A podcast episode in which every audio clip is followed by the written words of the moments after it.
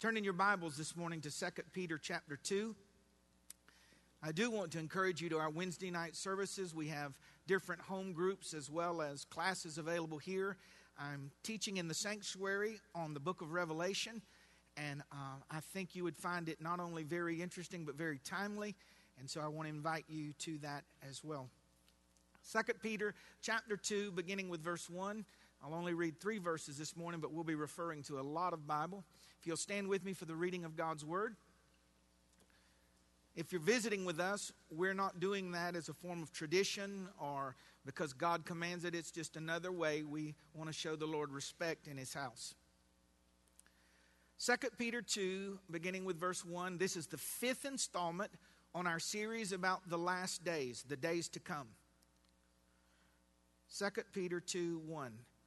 But there were false prophets also among the people, even as there shall be false teachers among you, who privily or secretly shall bring in damnable hearsays, heresies, even denying the Lord that bought them, and they will bring upon themselves swift destruction.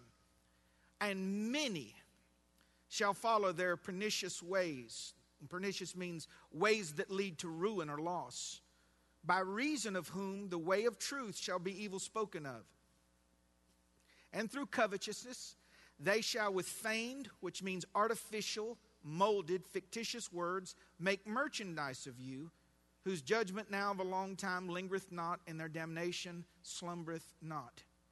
Through covetousness, these false teachers will artificially mold fictitious doctrines, and they will make merchandise of you, which means buy and sell.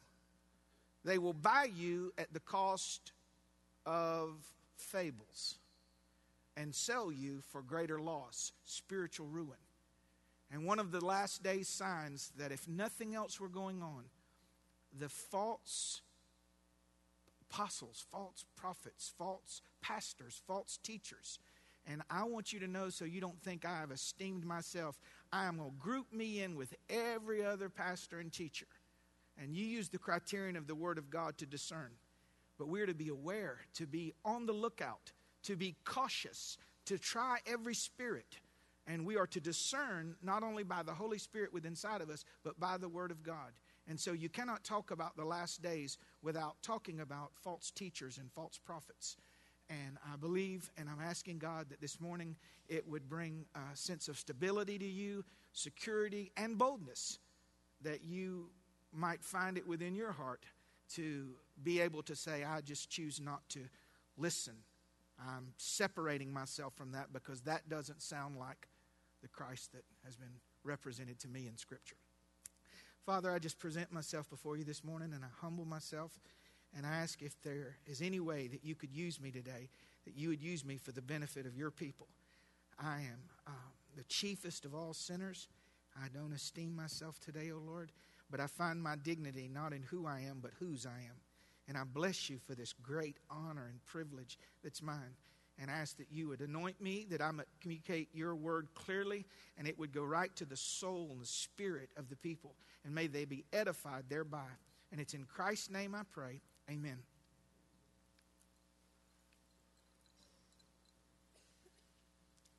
I'm very careful not to give you formulas or things of that nature but I want to give you six identifying characteristics. This is not an exclusive list, but six characteristics that a false prophet will have according to Scripture. So let's just go right to it. Number one, a false prophet always mishandles the Word of God. We don't think, uh, sometimes we do think that a false prophet would be a teacher of Islam or a Buddhist or uh, Jehovah's Witness. No, that's that's not a false prophet, that's a false religion. A false prophet uses the Bible as their primary book. So we're not talking about false religions or pagan nations or, or false worship. We're talking about people who hold the Word of God, quote the Word of God, but wrest the Word of God to their own destruction and to the people that listen to them. Men shall arise, Acts 20 says speaking perverse things, corrupted things, twisted, distorted, reversed things contrary to the scripture. They cast doubt upon the inerrancy of the Word of God. this is not a sweeping movement, movement, it's a predominant movement in Protestant church in the Western world today. The same thing that the devil said in the Garden of Eden to Eve, the church is now saying through false prophets and teachers to the congregation, Hath God really said? I mean, I know that you think God said if you eat of the fruit you'll die, but did God really say, let's just let's just cast doubt upon the factual, communicated word of God to us because if you can cast doubt upon, then you then get to pick and choose what you want from the scripture and there becomes no set standard. They rest, they twist, they reverse, they mishandle the Word of God. They preach another gospel.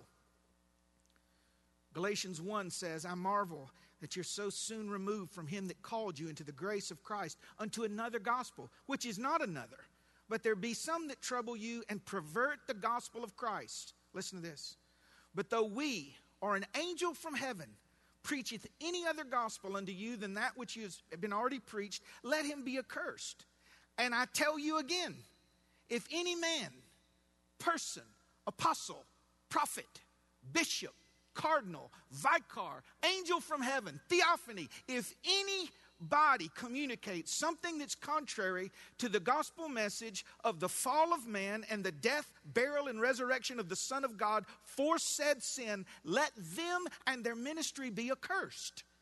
And so we are not, we're not the ones that say that. God says that. That's the end of them. This other gospel is a salvation without the atoning work of Christ. There's the false gospel of accommodation, which is seen in many churches where you yield to the desires of others and the sinfulness of others, and we placate the people so that we can keep a crowd. A gospel of accommodation does not convict at the heart, it accepts. And see, I wasn't accepted. That's the point. I was a sinner. And so there has to be an awareness of sin before there can be conviction. And there has to be conviction before there can be repentance. And there has to be repentance before there can be forgiveness or grace. And there has to be grace before there can be forgiveness. But this other gospel is we're, we're, just all trying to make it and just come in and we're trying to change the best we can. No, we don't change. We are exchanged. Our sin for his glory, glory grace for our sin, life for our death, clothing for our nakedness. We're not trying to evolve. We were changed by the miracle of redemption and God's grace, and He birthed us again into the kingdom. What part did you play in your first birth? About as much as you play in your second. He lets us participate in it, but Scripture is clear. Salvation did not come by the will of man, salvation is of the Lord. And that's why He gets the credit in our life. There's a false gospel of prosperity, which is preached from many platforms and pulpits throughout, especially the West, where the focused goal and apex of the Christian life is being blessed. And I want to say it unequivocally to you you are confusing byproduct with goal. The goal of the Christian life is to know the Lord and to be with the Lord and to fellowship his spirit and to draw closer to him and be transformed into the image of God's Son and then to be translated from this world to the next. And so shall we ever be with the Lord. That's the goal. Now, the byproduct is he blesses us in so many countless ways. But be careful of that false gospel because you get the order out of, out of whack. Put it this way you, if you shoot a rocket from this earth and you're just a few degrees off from where you think you're going, follow it a couple years out and see where you are. If the, if the goal is wrong, surely the destination's wrong. And this prosperity gospel that God wants everyone rich and God wants everyone healed and God wants everyone blessed. And, and listen, I can finish your sentences, but God's given me the opportunity and the responsibility pr- to preach from this pulpit, and I'll be responsible I'm going to stand before the Lord naked one day and answer for the things that I, I'm telling you. And you can't read the full book and say that everyone ended the way they wanted to end. Hebrews 11 said that there were some who were sawn in half, who wandered about in sheepskins and goatskins, and the world wasn't worthy of them. And they obtained a good report through faith. Prosperity preachers will tell you that they didn't have faith or they'd have been delivered. Jesus said that they obtained a good report through faith. They passed the test, they just didn't get the result they wanted. So if blessing's the goal and I don't reach that blessing, then you've determined that I am not esteemed of God or approved by God. And you better be careful when you judge on the outside of people's lives because there's people locked away for their faith who the world is not even worthy of.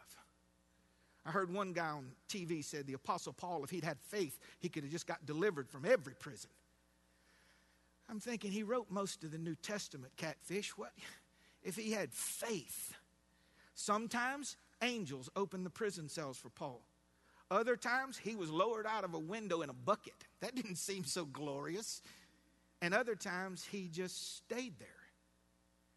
Be careful of these people that tell you that godliness, uh, gain is godliness, and blessing is evidence, because there are many wicked people that seemingly lived a blessed life. So, are we blessed as Christians? Absolutely. Where does the blessing flow? From Christ. And they say, So as it was with Christ, so it is with us. Yes. And they persecuted him, and they abused him, and they led him outside of the town and crucified him. They spat upon him, they called him the devil. He did not escape the trials of this life. And while I'm on that prosperity message, may I hit this one time for you? I don't care. I'm not calling names today. It, you can apply it to anyone. Whoever tells you that when Jesus was a man on this earth that he was rich, they lie. That is a lie. I don't care if they have 15,000 fall on them, 150,000 or 5. The Bible said that Jesus had nowhere to even lay his head, and I've heard them distort and say that's because he traveled, he was en route. No, Jesus came on a mission, and it wasn't to be exalted, it was to be humbled and he came and humbled himself in the form of a servant, took upon himself sinful flesh, and because of his approach to not being blessed here, God hath highly exalted him and given him a name that is above every name.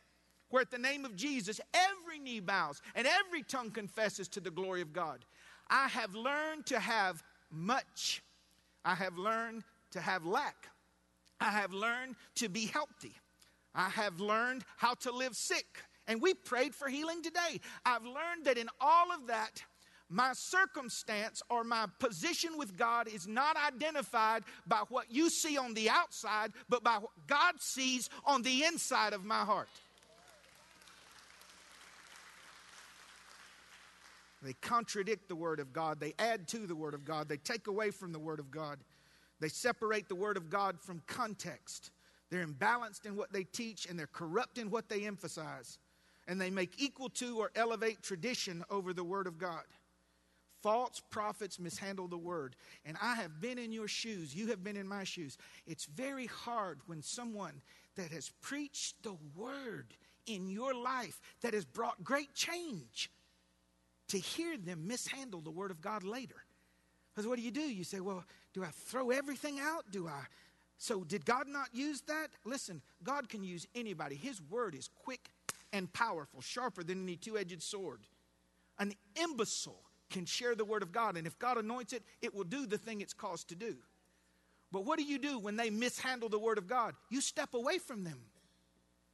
I'm not saying that God's never used them. I'm not judging their heart. I'm saying that I recognize that if you're off and I digest that, I will, that will develop inside of me. And over and over in the epistles, you see Paul telling the young preachers, from such turn away, from such turn away, from such turn away.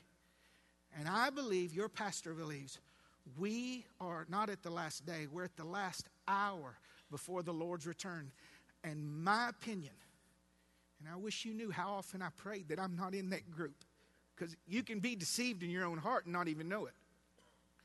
I believe there are more false teachers in the media outlet so that being television, radio, internet, than there are true. Be careful. Be careful, Christians.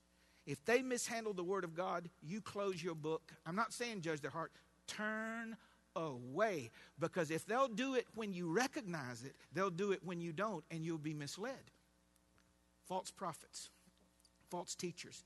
Number two, a false prophet presents himself different than he really is. He presents himself as a sheep, but is in fact a wolf. So, how could a wolf be mistaken for a sheep as far as in ministry? They're mistaken for sheep because of their gentle speech, exercised through tolerance, never correcting, never rebuking, never condemning, never instructing in righteousness. Now, we've all seen, most of us have seen legalism. You've been visited a legalistic church or been in it? Oh, my goodness. It's like the guy preaching on hell and the vein pops up on his head and shaking his fist at you. And you can't sit within three rows, you'll get spit on. You have to back way up.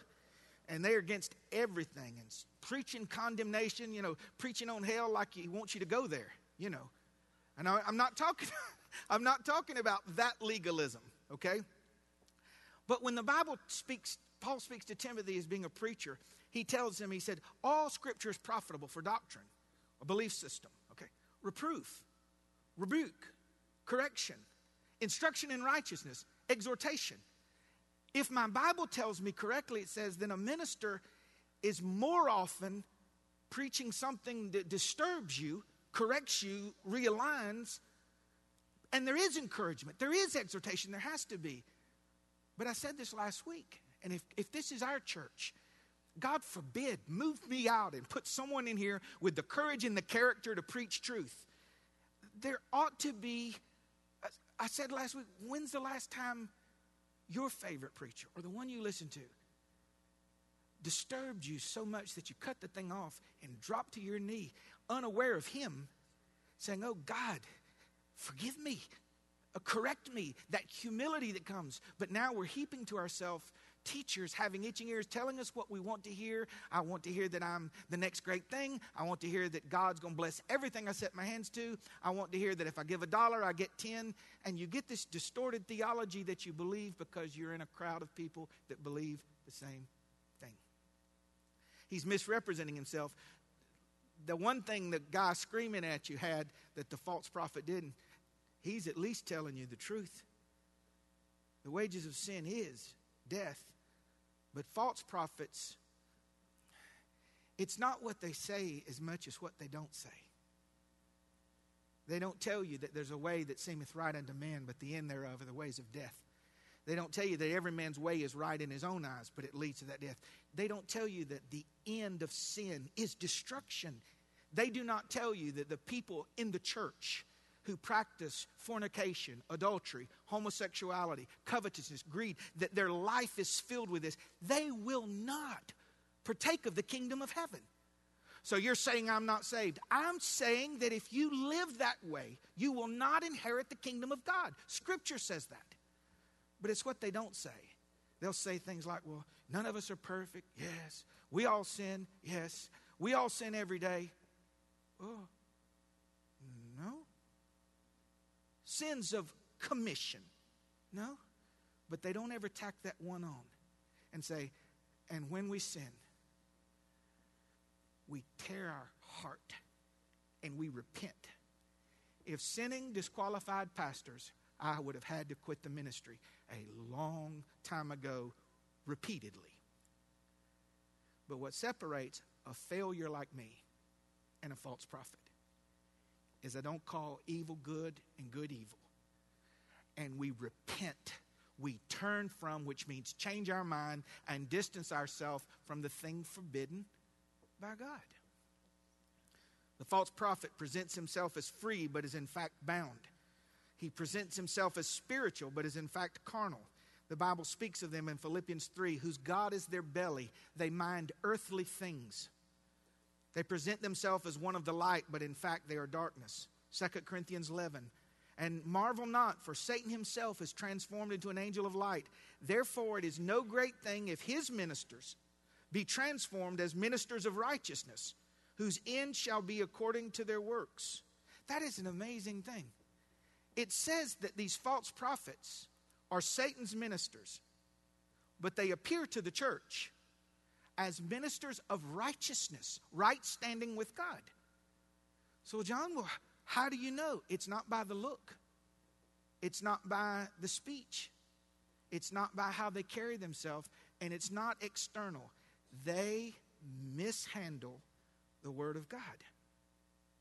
They change it to mean things to their benefit. Okay, let me just give you one. How many of you all were raised Pentecostal charismatic besides me? Okay. There was a lot of abuse, but there's a lot of truth there. Well, let me tell you one truth that was abused.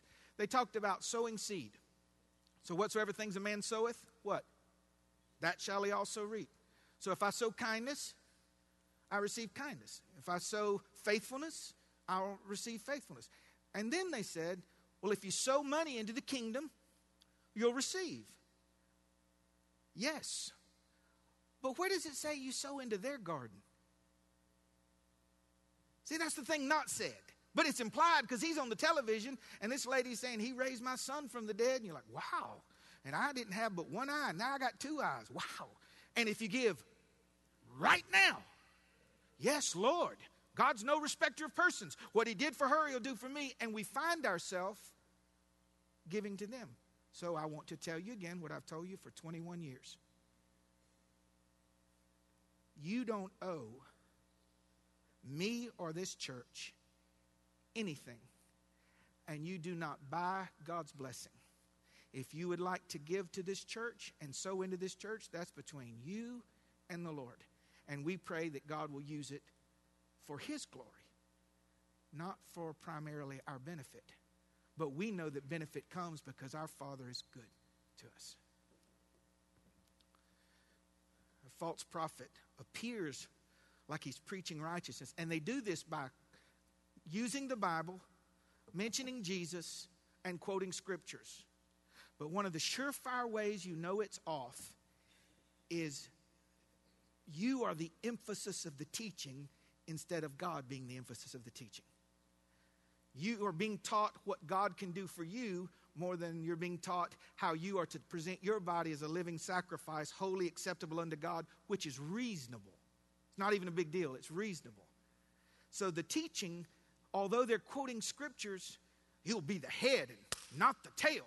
Yes, okay. And you know, your basket will be full and you'll be blessed coming in and blessed going out. That's the same, that's the same people he killed in the wilderness, right? What? That'll stop the offering from coming in on television. Do you see what I'm saying? Yes, they were to be blessed. God wanted these things for them. But he, he stopped them from even coming into Canaan. Out of the millions of Jews, do you know how many made it? Two of the original crowd Caleb and who? You don't hear that part? God, won't you blessed? Yeah, but there's a, a way to that blessing, a way of humility, a way of obedience, a way where you do not view yourself entitled. I hear people say, God has to do it for me. And my spirit goes, Ooh, Lord, hit them with lightning. Don't hit me. I don't even want to be part of them. And I may be contradicting what you believe. But listen to me. My children do not receive from me because they're entitled. They receive from me because I love them. And the day I see the entitlement spirit, my generosity is going to withdraw from them. And we do not twist God's arm by our knowledge of Scripture to get blessing.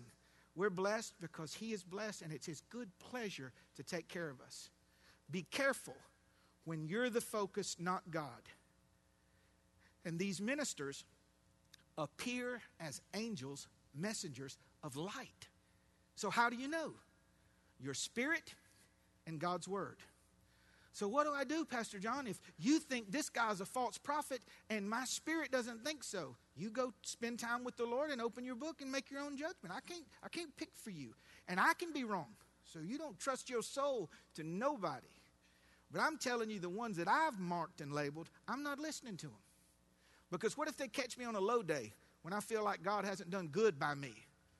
How many of y'all feel like the Lord hadn't took care of you? Like, yeah. You step up into that mess and you get caught in a whirlpool. That's not in my notes, but that's how they can do it. And remember this a false prophet may not have always been a false one. There are many that start off loyal, faithful, meek, humble, true, passionate, vibrant, single minded, single hearted, and through loss, turmoil, disappointment, disillusionment, frustration, they just believed one lie, and that lie ruined them. That's why we're to work out our salvation in what? Fear and trembling. I want you to listen to your pastor. I'm pastoring you right now. I've referred to, it sounds sometimes like I'm a broken record. When I, if you think I'm not capable of missing the mark, you're deceived. I humbly offer my understanding of Scripture. You judge it by the book and your spirit. The book is the more sure word of prophecy.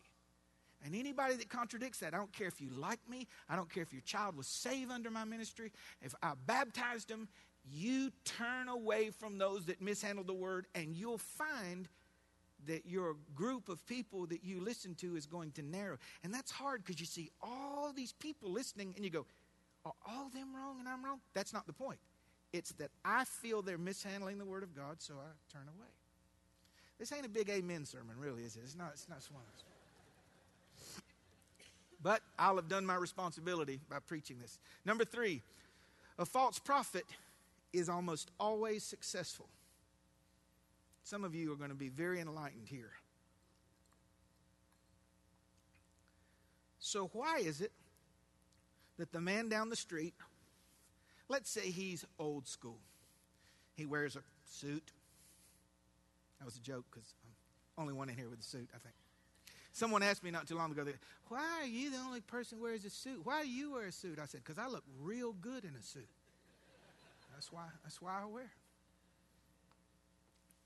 But why is he down the street and he's got 50? And the church up the street that offers Christianity Light has 1,500. I'd love to answer the question. I'm going to read it out of the Bible to you. Because it could be. And it doesn't mean that every large church is a false. Pro- don't, don't put words in my mouth, but listen. Many of them, the false prophets, are preachers of the broad way. And many go in thereat. It's hard to grow a vibrant, large, Bible believing church. Can't wait to get to church and see where I messed up or where I'm off and a little dab of encouragement. And sometimes uh, you think it's hard hearing it. How would you like to be at the desk preparing it? And the devil going, hypocrite, hypocrite, hypocrite. I'm praying as I'm writing it trying to get everything worked out. He's a preacher of the Broadway. He's successful because he's a man of the flesh, preaching from the flesh, catering to the flesh, to fleshly people. Because they're very popular. What do you mean a false prophet is very popular? Listen, Jesus said in Luke 6 Woe unto you when all men shall speak well of you, because that's what they did to the false prophets before them. Why do false prophets receive so much praise? Because people like them. You're good, I'm good. You want to be blessed? I want to be blessed. Are you fine? I'm fine. No, there's no conflict. Listen, I didn't have conflict with the Lord till I got saved. Do you hear me? There was no conflict. I wanted to drink till I fell out. No conflict. And I'm not making light of sin. Sleep around? No conflict. I get saved and I meet not Jesus meek and mild, but the King, the one who purchased my soul. He purchased me not with the blood of bulls and goats, but with the precious blood that flowed from his veins. He redeemed me and said, Now, this is how I want you to live. I want you to love me with all of your heart, mind, and strength, and love your neighbor as yourself. And all the law and the prophets hang on to that. Watch this. Well, I can't covet because why would I covet from you what you have if I love you more than me? I can't steal from you because why would I steal from you if I love you more than me? I can't dishonor God because I love Him more than I love anything. I can't love money because if I love money, that's the root of all evil. And why would I want to be evil? Because two can't walk together unless they agree. And you can go on and on and on and on. See, the conflict comes with the sword of the Word of God because it cuts. When you handle it, it cuts. That's why you have to be very careful that even when I preach firmly to you, you don't you don't want to sit under ministry where someone haphazardly swings something so weighty. It cuts, but it doesn't kill. Cuts, but it doesn't kill. They're very successful because they can be powerful. Miracles. What are you saying? I'm saying that there's satanic anointing just like there's godly anointing. And many false prophets perform signs and wonders through psychic power, soulish power power of the soul, expectation, uh, setting them up, revving it up. Uh, you know, I'm just going to say it. I'm just going to be an equal opportunity offender and just make everybody mad. Okay? I don't care what face you put on it.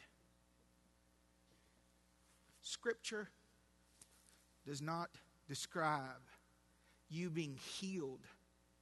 You being healed by me at you. You know what that does? If you receive your physical healing from me in my coat, then the next time you need healing, what are you going to go looking for? Me in my coat. And next time I come to town, you're going to get all your friends together because me and my coat are going to be in town. You house the Spirit of the living God in you and the Word of God in your lap. God may use people. He may use people to help you, but you don't look to them. You don't look to them. You don't look to them. Very successful. My cousin was healed. You can't tell me they weren't. I didn't say they weren't healed. Who healed them? If I am the focus of that ministry, if I, my speech, my presentation, we have to sing this one song, we have to do it this way, you have to come up the stage. If I'm the orchestrator of that, just because I mention Jesus' names on the peripheral does not mean Jesus is doing the healing. Jesus is to be the center, the beginning, the middle, the end, the focus, the one we worship. And that man, if there's anything done by his hands, he hides his face and pulls back and says, No, no, no, no. What did the disciples say? You act as if by some secret power these men were healed by. Uh, no, no, no, no, no, no. We're just fishermen. It was the name, through faith in the name, that made this man well. And when these grandiose men, and I'll get to it in a moment if I have to. Oh, I've almost run out of. You be careful of this. Success means God's endorsement. I beseech you, brethren, mark those that cause divisions, contrary to the doctrine of the Lord Jesus Christ. Avoid them, for they serve not the Lord, but their own belly, and by easy words, fair speeches, they deceive the hearts of the simple. A false prophet is successful because his audience is usually biblically illiterate. Simple. How many of you are mechanics? Like you can build stuff. You can small engines, car engines, any commandments, uh, uh, mechanics, electricians. I want to ask you a question. Be honest. I'll let you stand me down if it's not truth. If I walked in while you were working, say the house is just framed, and I talk about 10 seconds would you be able to tell I didn't know one thing I was talking about? Oh, who made you a judge? Man in overall said, I ain't a judge, boy. You just don't know what you're talking about. I, I'm sincere. All right? And all these people believe that I, you're nothing special. I can wire this house. The whole neighborhood comes in. Yeah, we can wire this house. And that man goes, Go at it, man grab you a metal, but here's some pliers, go at it. And you see them come in and grab the wrong thing and knocks him from one end of the house to the other. Who made you a judge? I'm not a judge. I'm just not illiterate concerning electricity. And you know what your greatest safeguard is? Read the Word. Be a student of the Word. Over the years, I've had a lot of people walk out on hard messages like this. But I hope before God that they've never walked out because I didn't preach the truth. Number four, a false prophet's life is filled with the fruit of unrighteousness. Beware of false prophets, Jesus said. They come in sheep's clothing. Inwardly, they're ravening, ravening wolves. You'll know them by their fruits. Greed, the fruit of greed, taking from others. They'll exploit you with false words. Ambitious. Do you know that word ravenous means aggressively grasping for, for, for fame and recognition? They want to be big on the brochure, they want to be on the stage. And this is just a small example because, I, listen, your pastor struggles in many, many ways, but several years ago, a very well known global pastor came to Macon and uh, they sent me a letter and said, We want you to join us on the stage. And, you know, that was, they didn't write but about 12 guys, you know. And immediately, I knew I wasn't supposed to do it. I told my wife, I said, I, I can't do that. She said, Why? I said, Because my flesh would want to. It's as easy as that. How do you know something is the flesh, Brother John? The flesh always says, Yeah, The flesh always says now. Think of, think of your forgotten lust in your teen years that you don't remember no more. That man says, I want that girl two weeks from Friday. No, now. So these false prophets want to be seen, recognized, known, and they're ambitious. They use words like networking. Did any of the disciples network? Come on. It's like answer the phone. We're not supposed to ascend the ladder of men's approval. We're supposed to be seeking the approval of the Lord. And I'd rather be at the back of the crowd and him invite me forward than be at the front of the crowd and said, Oh, no, no, no, no, no. This party's over. You come back here to the end. They're ambitious, they're manipulative. They not only take from others, they not only ascend above others, but they deceive others. Signs and wonders. They're powerful, they have control over the others. They create a dependency upon them in some way. See, that's the thing. I got to get to that conference. Brother so and so's there. Well, I understand. I have ministers that I would rather hear than others. I got that. But there's a, there's a control when I got to. I, I got to. That's the best place I receive. There's superiority greater than others. They'll say things like, if you want to be part of this anointing, be in my inner circle, or by giving me this amount of money, I'll put you on this list. If you want to be under this anointing, it's a greater anointing, it's superior anointing. Let me tell you something. Let me just shatter that little lie. I don't have a greater anointing than you. What? I have a different. God gives me the grace, the anointing to shepherd, to teach. We all receive of that same Spirit. Some are gifted this way, some are gifted that way. And mine is not the greater anointing, like you have to come to this church because it flows from you, Pastor John. And I know what people are saying. I go, no, no, no, no, no, no, no. We partake of the same anointing. And my job is to turn the diamond of Jesus in such a way that you'll catch a shimmer differently than you have before, and you'll leave forgetting of me and being alone with the Lord and say, Change me, God. Make me righteous in your sight. Make, fulfill your will in my life. They're idolized they receive inordinate affection from believers. Okay, who is the bridegroom? Come on, Jesus. Who's the bride? We Okay. So who's the friend of the bridegroom? Ministers. So now watch. So Jesus is on his way. He's delayed his coming. And I'm telling you about Jesus. This is going to be revelational for some of you. And I pray that it turns your paradigm upside down. So if I love Him, I'm going to make sure that all of your affection is given to Him. What kind of man would take the affection of the bride from the groom? A damnable friend. So when you thank me, I'm not being rude. You'll come up and you'll tell me. You'll tell me about how a certain sermon did something or the Lord did something in your life. And I'm not not making your moment be precious.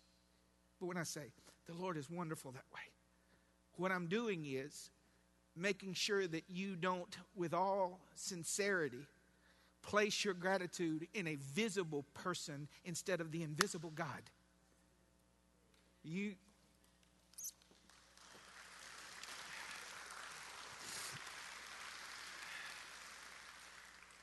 And finally, on this fruit uh, of unrighteousness, they're insatiable. They consume others.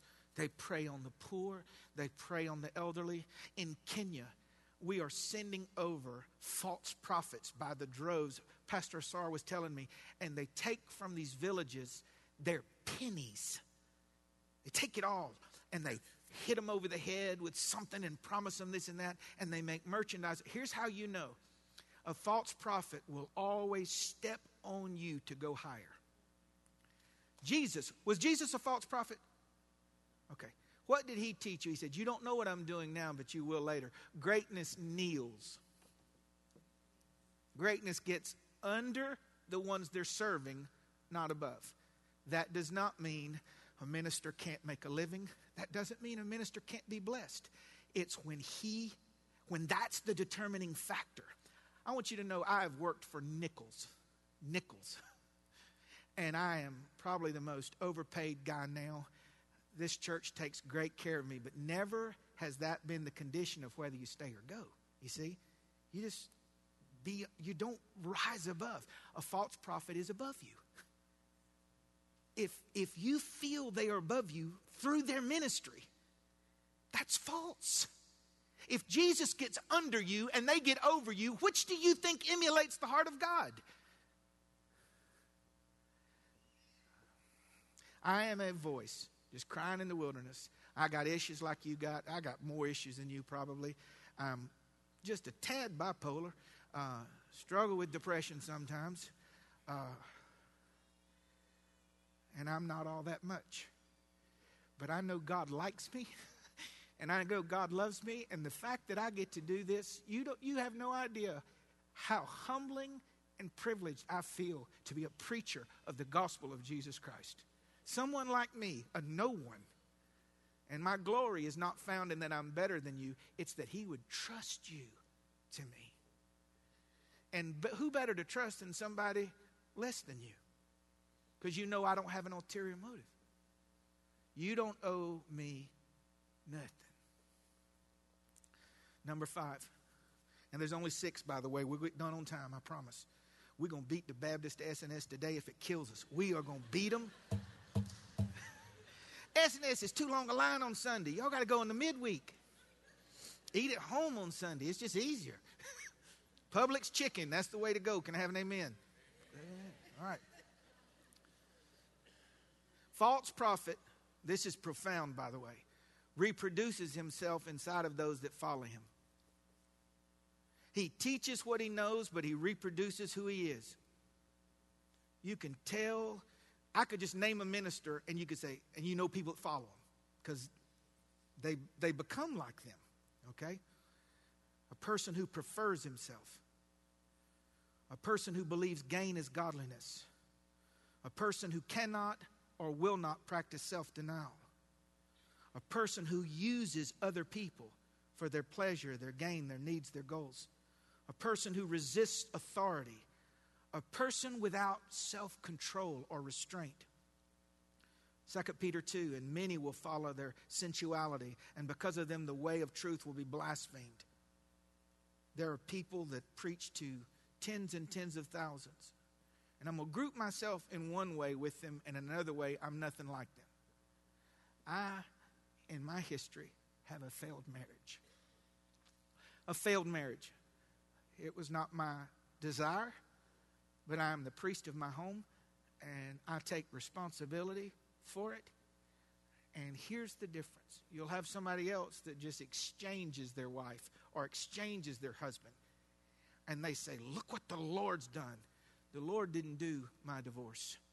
It was sin, it disappointed him, and he hates it. And from that sin, I repented and found a grace that allows me to pick up pieces and be restored. So, see, the others, though, there's a no restraint. Well, the Lord understands. I've heard them. I've heard them. The Lord told me to leave my wife because she wasn't yoked with me right and goes with this younger, beautiful woman and said, Look what the Lord's done. And the thousands go. And you want to say, You're an idiot. And the reason we don't is because we feel like we're the only one in the crowd because we're the only one in the crowd that thinks he's an idiot. That was the, that was the bride of your youth, sir and you are a person of no restraint, so you produce other people who, well, if Bishop so and so and Pastor so and so left his, oh, I had a dream. I had a lady tell me right up there years ago. The Lord told her who her husband was. And I said, So and so? Somebody else. And I said, Ain't you married to this one? Yeah, but the Lord told me. And you know where she got that from? The people she listens to that left their spouse. So be careful. They'll teach what they know, but they'll reproduce who they are in you. They live for this world, not the one to come. Beloved, believe not every spirit, but try the spirits where they are of God. Many false prophets, many are gone out into the world. Listen to this. They are of the world. That's why they talk about this world. And the world hears them. But we're of God, and he knoweth God heareth us. And he that is not of God heareth not us. Hereby we know the spirit of truth and error. Hereby we know the spirit of truth and error. What? How do we know the spirit of truth and error? The spirit of error talks about this world all the time and what you have in this world. And the Bible is crystal clear that our citizenship is in heaven, from whence also we look for the Lord Jesus Christ, who will change our vile body. This ain't our home. This ain't our home. I, every day I get in my car, I thank the Lord for my car.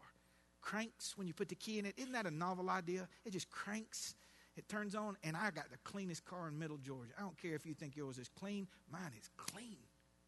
I had a guy tell me the other day, right up there, he goes, How you like your 2015 Silverado? I said, It's a 12. What? It's a 2012. It just looks like a 15. But I've driven junk. Anybody else drove junk? You had to lay hands on it. I mean, open the hood and lay hands on it. Not on the hood. Open the hood. Help this thing, Holy Spirit. But we don't find our glory in what we own. We find our glory in who owns us. I had a pastor tell me one day, I went and pulled up the, the church staff, evil people, called my old brown truck Mater at 86 before I got married. He goes, You driving Mater? I said, what, What's Mater? I didn't have kids then. I didn't know what Mater was. And they're laughing. And then he told me it's a beat up old truck. You know, like, why are y'all busting on me in my truck? I, I like the truck. So I go to lunch with, and this is the truth, honest to God. Local pastor, friend of mine, he goes, So where you parked, buddy? I said, Right over here. He goes, That? I said, Yeah, that. It's I said, It ain't all that much. I mean, but it's what I have right now, you know. He said, Aren't you worried about what they'll say? And I'm just dumb as a rock, you know, what? Who? What? Your people. And I went, and I really, that's it. Buddy. So they're going to think I'm good if I got a new truck and God's frowning on me. I said, it ain't what I drive, man. I said, our confidence comes in who has us, not what we have. And while I got a nice car that shines and drives, thank you, Lord. And I, am more sincere when I say thank you, Lord, for the nicer one. But I'm also, thank you, Lord, for the other one. We're not identified by that. Gain is not godliness. We're not living for this world. That's not the goal. False prophet misrepresents himself and has no idea of his true estate. I believe they don't know it. Some do, most don't. The Laodicean church is a perfect example of the uh, false prophet. And Ben, if you'd come on, please. Jesus said, I have this against you you think that you are rich and increased with goods and have need of nothing. Listen to this. To the church, he said, You don't even know that you're miserable, poor, blind, and naked. Miserable. You thought you were happy. You're miserable. Blind. You thought you could see. Poor. You thought you were rich and have need of nothing. You don't have anything. And I believe they've built their little kingdom. They have their followers. They have their mansions. And it, it's not, if you're wealthy, that's not a sin. It's the love of it, it's the esteeming of it. And all of that is rusting and falling apart. And they're wearing this little tinsel crown made out of aluminum foil. And they're in cities all over the world and in bushes in Kenya and Nairobi, Uganda, where the pastor lives in a mud hut. And he don't have anything that shines and blings. But God's going to take that aluminum foil crown off this guy in the West. And he's going to put on a shepherd's crown on this guy in Kenya and said, Well done. You are. Didn't say gifted, did he? Oh. He didn't call him by title, did he? Not bishop, not apostle. He said, You are the best thing you could have been. You were faithful in serving me and other people. Come here. And he puts it upon their head. Finally, a false prophet is God's judgment on people and churches that don't love the truth. He says, You want quail? I'll give you quail. You want lies? I'll give you lies. You want a smoke screen? I'll give you a smoke screen. You want a bloody cross? I'll, I'll give you whatever you want. There's a story in Second Kings, and I close with this. God was going to judge King Ahab. And King Ahab and King Jehoshaphat were grouped together to take the king of Assyria's land at Ramoth Gilead. And God was, uh, Micah had a vision of him in heaven, and he was sitting around discussing how he's going to bring Ahab to his demise.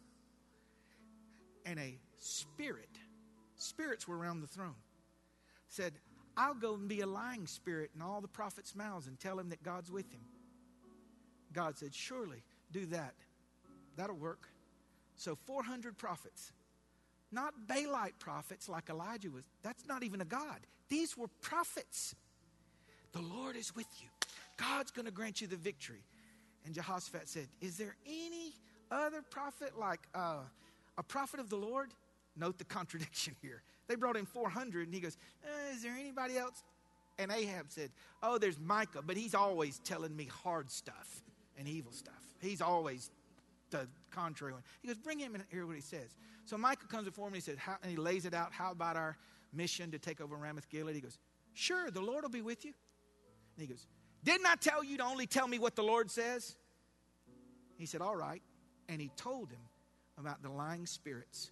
And God sent them to the mouth of all your prophets because he knew that once you heard what you like, you'd kill yourself. You'd follow it right to the end. And he said, Throw him in the prison and give him bread and water until I come back. Nothing else. And on his way out, Micah said, If I have not spoken, none of it will come to pass. But the dogs are going to lick your blood, just like Naboth that you killed yesterday. And they threw him in the prison. It's really interesting story. So Jehoshaphat and Ahab decide that one of them would wear royal robes. Jehoshaphat would, and Ahab wouldn't. And they all conspired to kill Ahab. And when they saw the royal robes, they thought was him. Jehoshaphat screamed out, Hey, I ain't him! Stop! you can read it, it's hilarious. Goes, no, that's the other guy. So no one's shooting at Ahab. And it looks like God had made a mistake. And it said, one wayward arrow. Wasn't it just went right between the armor and stuck him. He bled into his chariot and died. And the dogs were seen licking the blood out of his chariot, just like God had promised. And I'm not saying this to scare you, I'm saying this to sober you. If you want lies, God will send you a lie, and He'll send them through preachers. He uses preachers. So, John, should we worry? No. You have the Spirit. He said, My sheep hear my voice, and another one's voice, they will not.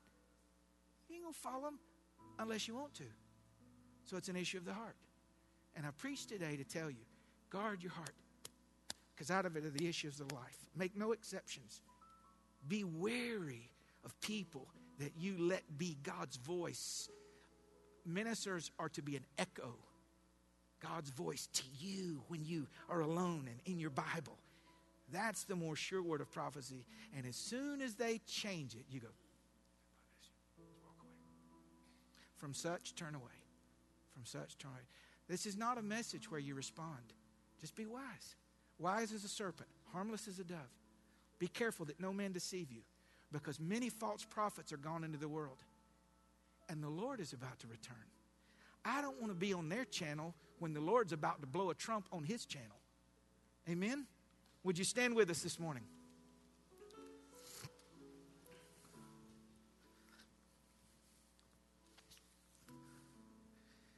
If you're not a Christian or you're backslid, today's the day for you. Before you go to your car, you can sit in your seat and say, God, be merciful to me, a sinner.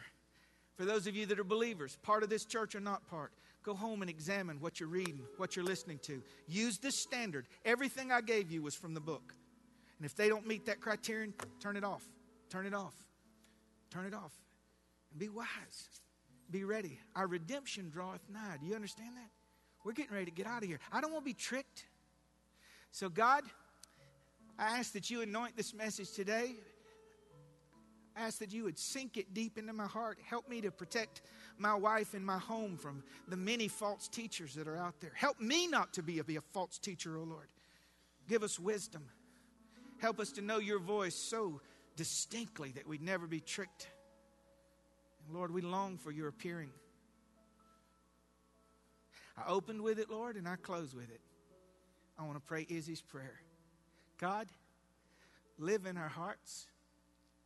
I know you're going to come back and take us to your house, and we ain't scared of nothing. In Jesus' name, amen.